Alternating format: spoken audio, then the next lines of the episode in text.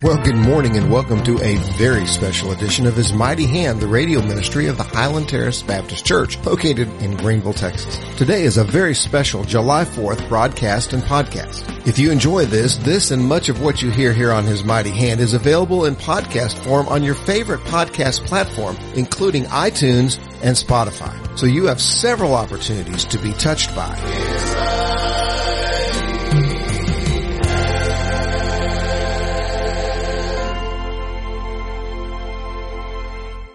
We begin today with some special music. Here's the Battle Hymn of the Republic.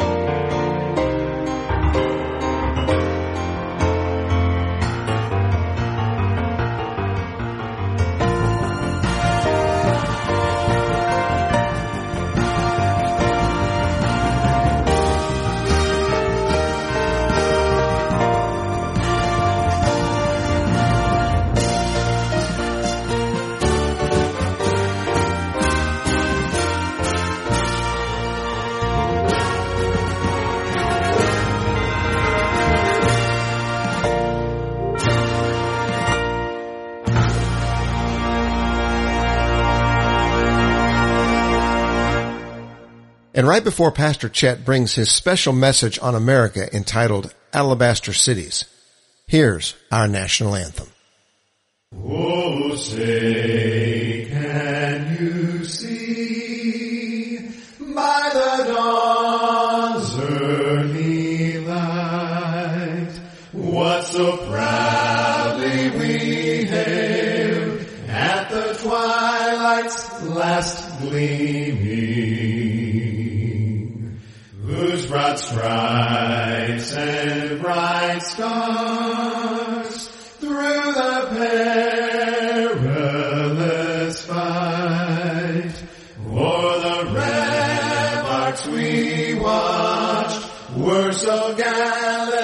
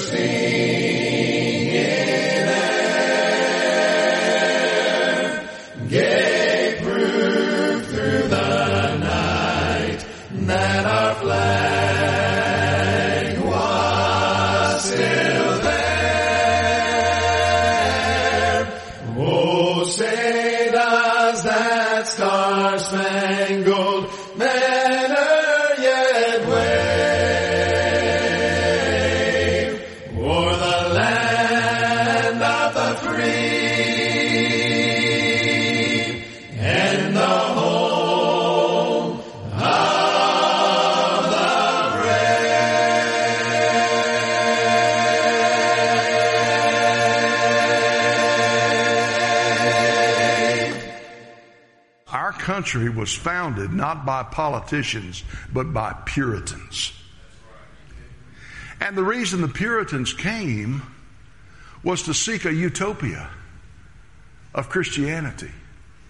A Christian nation with Christian homes and Christian cities and Christian businesses and Christian economics and Christian schools where children could be taught to read, studying the Bible.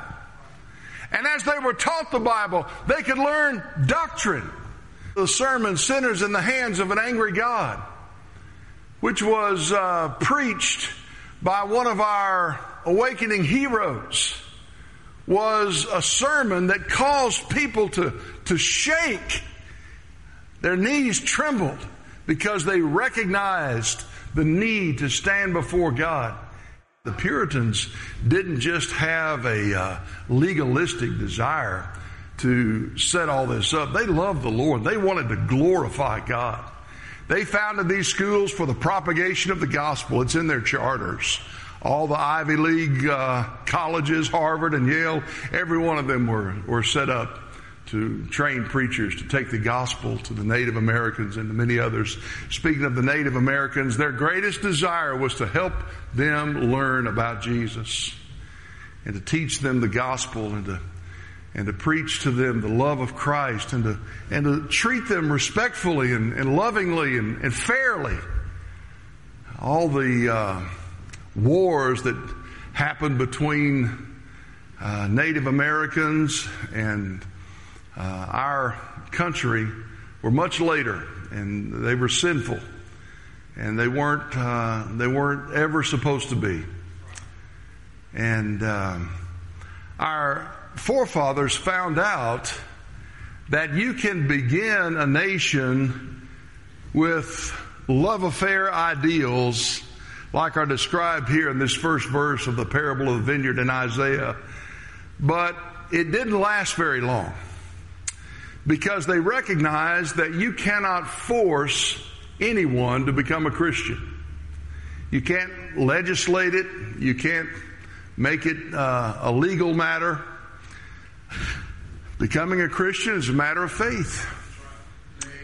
And uh, governmental institutions don't really have a soul to get saved. They're only as Christian as the people who run them. And so the only way you can really shape a nation, and I'll say this, the only way you can change a nation is one heart at a time. Everybody's heart has to be reached the same way, and that's with the message of the gospel and the love of Christ. And so what they had to do was sort of shift from a puritanistic ideal and desire to a pluralistic nation. And pluralism was actually not a bad thing. Pluralism simply allowed people to have whatever faith they felt they wanted to believe in or no faith at all with a complete liberty to practice their faith, which is called religious liberty. And that was put in the Bill of Rights. That the government would not establish a religion, but would exercise freedom for all faiths, including those who were Jewish, including those who had no faith, those who were atheists, their right to practice their faith was strictly protected by the Constitution and the Bill of Rights in a pluralistic sense. Well, notice what the Bible describes God did for Israel. Uh, the vineyard represents the, the nation of Israel. God is the husbandman and the people of Israel are the fruit or the, the grapes. They're the produce of the vineyard. Notice what God says. My beloved has a vineyard on a very fruitful hill. And by the way, the, uh, the grapes of Eshcol and of Ephraim in the land of Israel are considered to be so superior to other grapes that even the gleanings, that is after the reapers come and take to market the main lion's share of the grapes, those leftover grapes were superior uh, to the best grapes found in other vineyards, in other places. And so it's a very fruitful place. This land of Israel that we recently visited, about the size of Vermont, is so fruitful now they're growing more fruit per square inch than any other place in the world. We saw them, banana plantations, like you can't even believe. And uh, it was amazing. Uh, acres and acres of bananas covered in, uh, in uh, a fabric, sort of like a greenhouse, to keep them growing even in the winter months. Unbelievable. We saw those everywhere. A very fruitful hill. What did God do? He dug it up. He cleared out the stones. It's a lot of work. He planted it with the choicest vine. He built a tower in its midst. Not a shack, not a shed, but a tower. This speaks of God's protective, possessive desire and determination to take care of his people. And that's what I was trying to describe in the beginning, how our nation uh, of America has been so remarkably blessed by the protective hand of God throughout our history. Only recently, only recently have we been unable to sing uh, undimmed by human tears about the uh, about the cities of our nation, which are now burning and tearing apart at the seams. And we're finding that it's not a foreign enemy that's caused our nation to tear apart at the seams. It's trouble from within. We're imploding from within. It's, it's us. We're tearing ourselves apart. He also made a wine press in it. So he expected it to bring forth good grapes. But it brought forth wild grapes. Now, what do you do with a wine press? That large stone press where a millstone can actually press the grapes and produce the fruit of the vine uh, for commerce, for um, for profit. This was not an experiment. This was not a hobby. Uh, this is a picture like a farmer who invests his whole life in his farm. Here's a here's a vineyard that is at great expense. If this were done by a man in Israel, it would have cost him his life savings.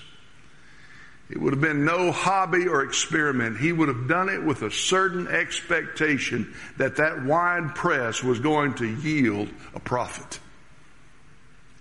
That he was going to make a living from it. And he expected it to do what? To bring forth good grapes, but it brought forth wild grapes.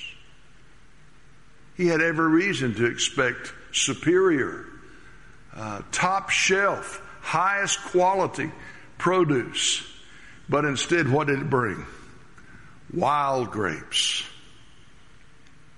Now, this is a picture of the bitter disappointment of God when he's done everything he could do. And the only question left to ask is, what more could God have done? And God looks upon his vineyard, his nation, his country that he's established, that he has provided for this country that he has blessed so remarkably. And what is he looking for? He's looking for the fruit of righteousness. The fruit of godly character, the fruit that the Puritans expected would cause this godly utopia to spring forth. And instead, what does he see? He sees only the wild grapes of disobedience and um, blasphemy disrespect, disregard for the message of the Bible. God looks at it and he's just so disappointed. So what does God say? Verse 3. Now, inhabitants of Jerusalem and men of Judah, judge please between me and my vineyard. What more could have been done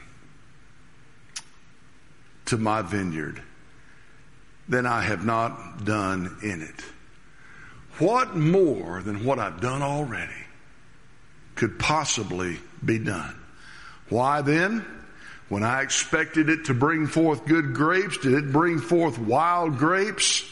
And now let me please tell you what I will do to my vineyard. I will take away its hedge and it shall be burned. I will break down its walls and it shall be trampled down.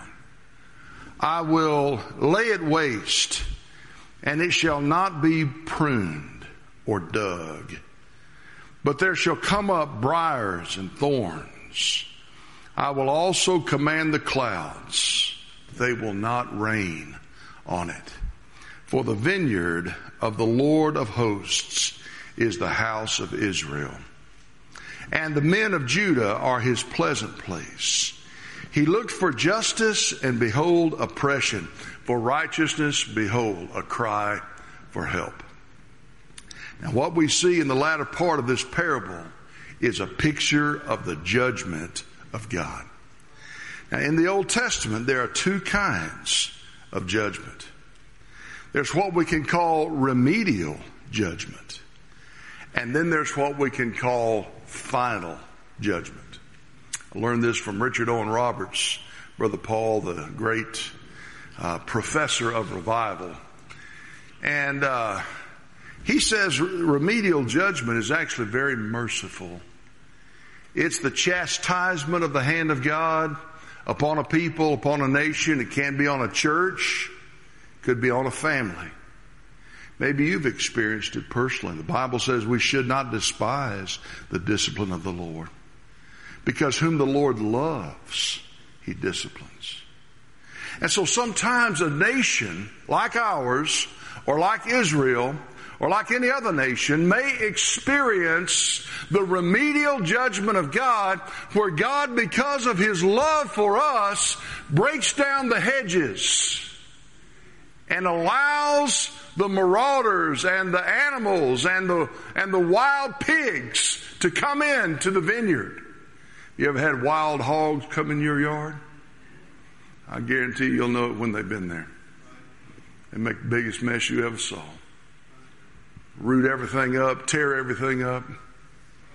We had them in our house uh, within the last couple of years. Our neighbors had to have the county come out and trap them, get them removed. God says, I'm, I'm going to move down the hedge and allow wild things to come in this wild vineyard that produces only wild grapes. The Bible says, be not deceived, my brethren. God is not mocked. Whatsoever a man soweth, that shall he also reap. And so God says, I'm gonna, I'm gonna tear down the hedge. And I'm gonna take away my hand of protection. And I'm gonna let some things start happening to the nation that never happened before. I want to ask you a question. I'll be 61 years old this August. I was born in 1959, not 1859, when the author said our nation was undimmed by human tears. Since 1959, things have been a little different, have they not? Since 1959, our nation has experienced a sexual revolution. Since 1959, our nation has voted to become not pluralistic, but secularistic. We've long since decided that pluralism is old fashioned. And now we need to get sophisticated and modern like our friends in Europe have done. I want to tell you, The whole continent of Europe is completely secular. All the churches over there, those big cathedrals, they are relics. They found out that you don't change a city by building a building. They found out in Europe that there has to be character in the hearts of the people. They've become completely secularistic, and that's the way a lot of people are wanting this nation to go as well.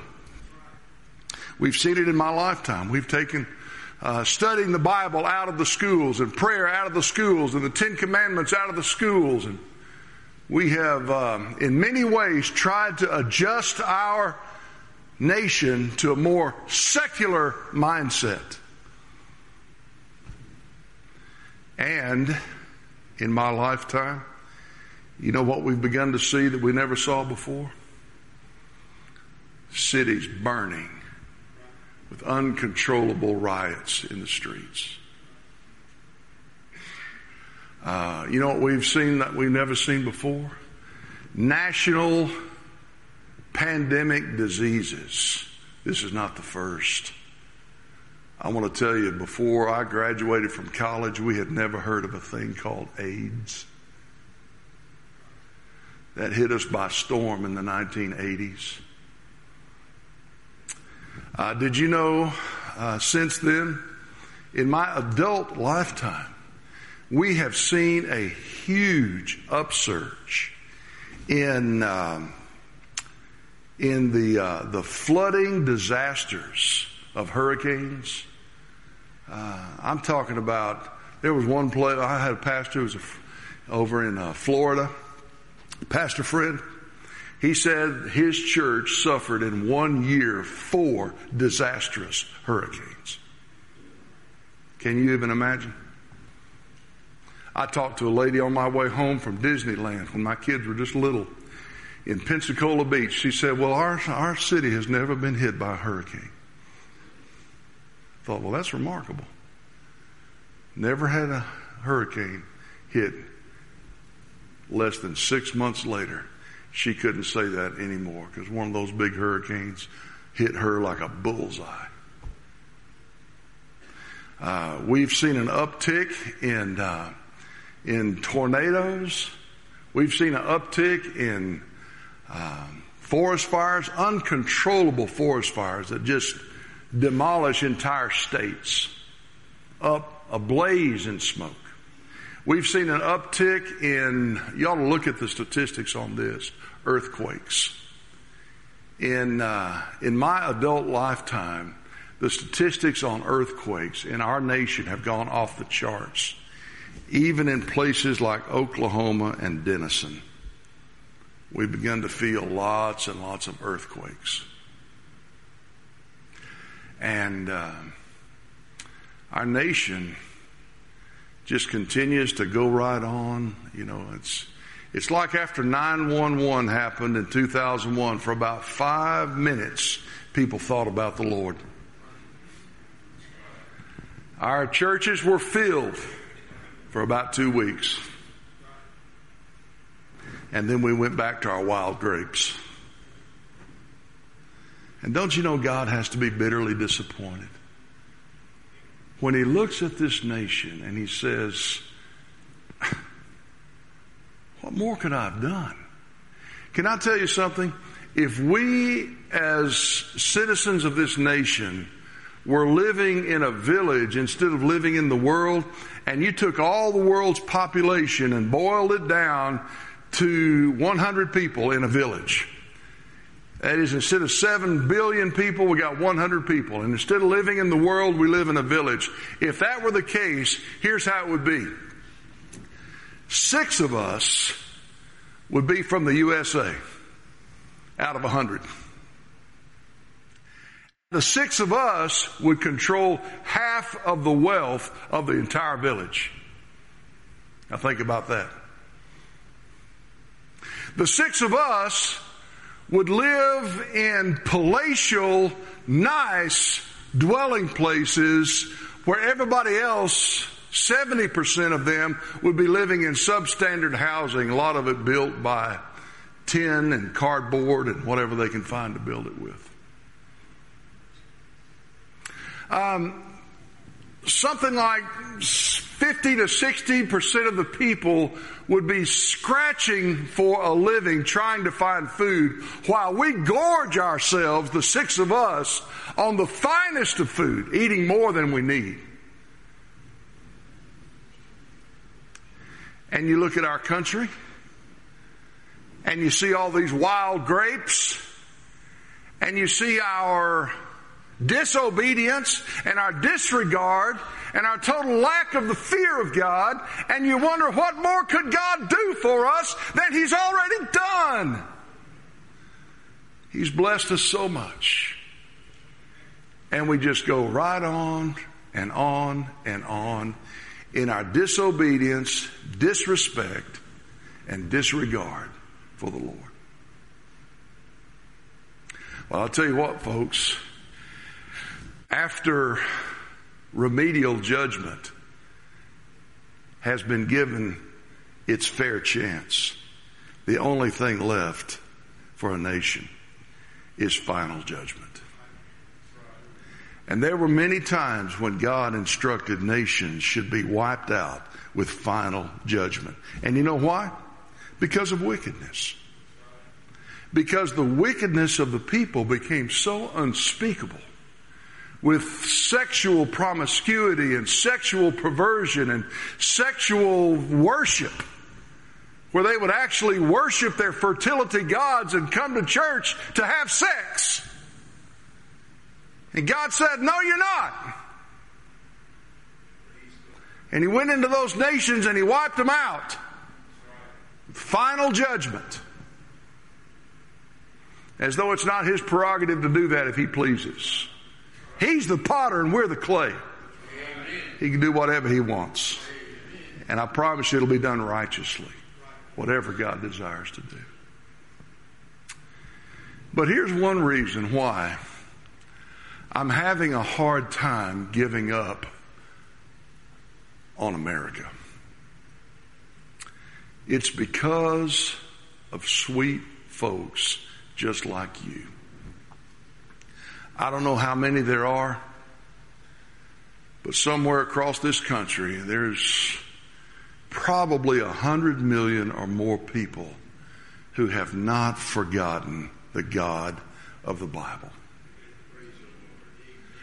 And they've not forgotten how to pray. And they've not bowed the knee to Baal.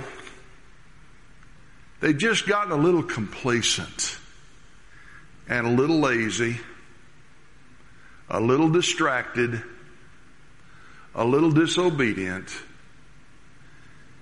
and pray God now, maybe we're going to get a wake up call. And maybe now, God will take this mighty remnant, which as far as I know, maybe, probably is the greatest remnant of faithful believers that this world has ever known or ever will know, that's the godly people who live in the United States of America. Humble, faithful, spiritually minded, godly people. There's a bunch of them still here. 20 years from now, 30 years from now, that may not be the case anymore. This could be our last chance as a nation.